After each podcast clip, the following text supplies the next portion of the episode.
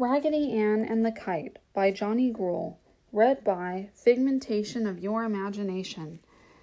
Raggedy Ann watched with interest the preparations. A number of sticks were being fastened together with string and covered with light cloth. Raggedy Ann heard some of the boys talk of the kite, so Raggedy Ann knew this must be a kite. When a tail had been fastened to the kite and a large ball of heavy twine tied to the front, one of the boys held the kite up in the air, and another boy walked off, unwinding the ball of twine. There was a nice breeze blowing, so the boy with the twine called, Let her go! and started running. Marcella held Raggedy up so that she could watch the kite sail through the air. How nicely it climbed! But suddenly the kite acted strangely, and as all the children shouted advice to the boy with the ball of twine, the kite began darting this way and that, and finally, making four or five loop the loops, it crashed to the ground. It needs more tail on it, one boy shouted. Then the children asked each other where they might get more rags to fasten to the tail of the kite. Let's tie Raggedy Ann to the tail, suggested Marcella. I know she would enjoy a trip way up in the sky. The boys all shouted with delight at this new suggestion, so Raggedy Ann was tied to the tail of the kite. This time the kite rose straight in the air and remained steady.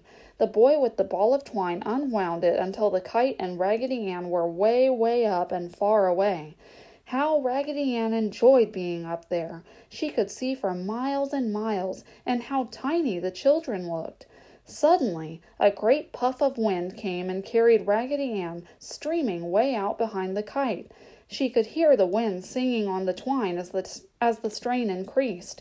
Suddenly, Raggedy Ann felt something rip. It was the rag to which she was tied. As each puff of wind caught her, the, whip, the rip widened.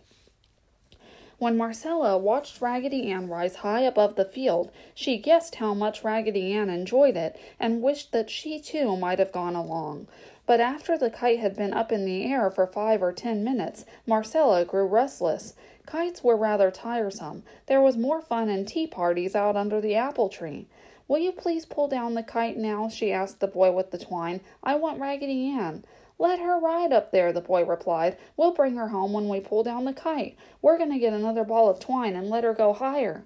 Marcella did not like to leave Raggedy Ann with the boys, so she sat down upon the ground to wait until they pulled down the kite. But while Marcella watched Raggedy Ann, a dot in the sky, she could not see the wind ripping the rag to which Raggedy was tied. Suddenly the rag parted, and Raggedy Ann went sailing away as the wind caught her caught in her skirts. Marcella jumped from the ground, too surprised to say anything. The kite, released from the weight of Raggedy Ann, began darting and swooping to the ground. We'll get her for you, some of the boys said when they saw Marcella's troubled face, and they started running in the direction Raggedy Ann had fallen. Marcella and the other girls ran with them. They ran and they ran, and they ran at last until they found the kite upon the ground with one of the sticks broken, but they could not find Raggedy Ann anywhere. She must have fallen almost in your yard, a boy said to Marcella, for the kite was directly over here when the doll fell.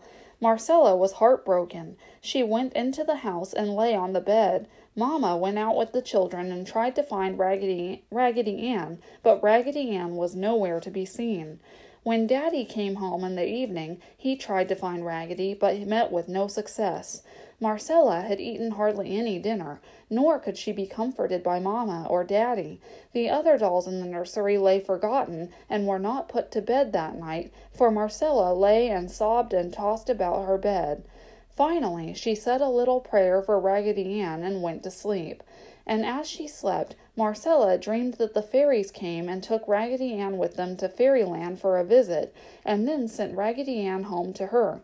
She awakened with a cry. Of course, Mamma came to her bed right away and said that Daddy would offer a reward in the morning for the return of Raggedy. It was all my fault, Mamma, Marcella said. I should not have offered the boys dear old Raggedy Ann to tie on the tail of the kite, but I just know the fairies will send her back. Mamma took her in her arms and soothed her with cheering, wor- cheer- cheering words, although she felt indeed that Raggedy Ann was truly lost and would never be found again. Now, where do you suppose Raggedy Ann was all this time? When Raggedy Ann dropped from the kite, the wind caught in her skirts and carried her along until she fell in the fork of the large elm tree directly over Marcella's house. When Raggedy Ann fell with a thud, face up in the fork of the tree, two robins who had a nest nearby flew chattering away. Presently the robins returned and scolded Raggedy Ann for lying so close to their nest, but Raggedy Ann only smiled at them and did not move. When the robins quieted down and stopped their chiding, one of them hopped up closer to Raggedy Ann in order to investigate. It was Mamma Robin. She called to Daddy Robin and told him to come. See the nice yarn. We could use it to line the nest with, she said.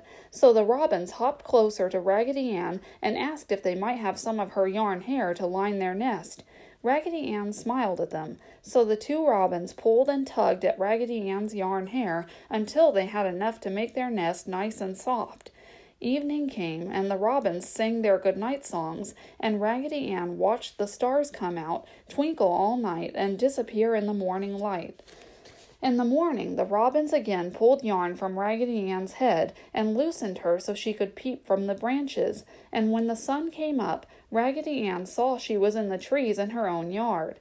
Now, before she could eat any breakfast, Marcella started out to find Raggedy Ann, and it was Marcella herself who found her, and this is how she did it.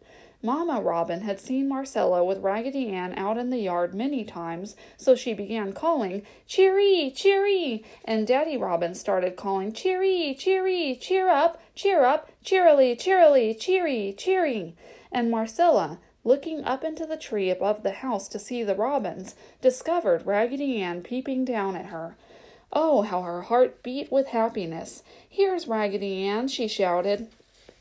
And Mamma and Daddy came out and saw Raggedy smiling at them, and Daddy got the clothes prop and climbed out of the attic window and poked Raggedy Ann out of the tree, and she fell right into Marcella's arms where she was hugged in a tight embrace. You'll never go up on a kite again, Raggedy Ann, said Marcella, for I felt so lost without you. I will never let you leave me again. So Raggedy Ann went into the house and had breakfast with her little mistress, and Mamma and Daddy smiled at each other when they peeped through the door into the breakfast room, for Raggedy Ann's smile was wide and very yellow. Marcella, her heart full of happiness, was feeding Raggedy Ann part of her egg.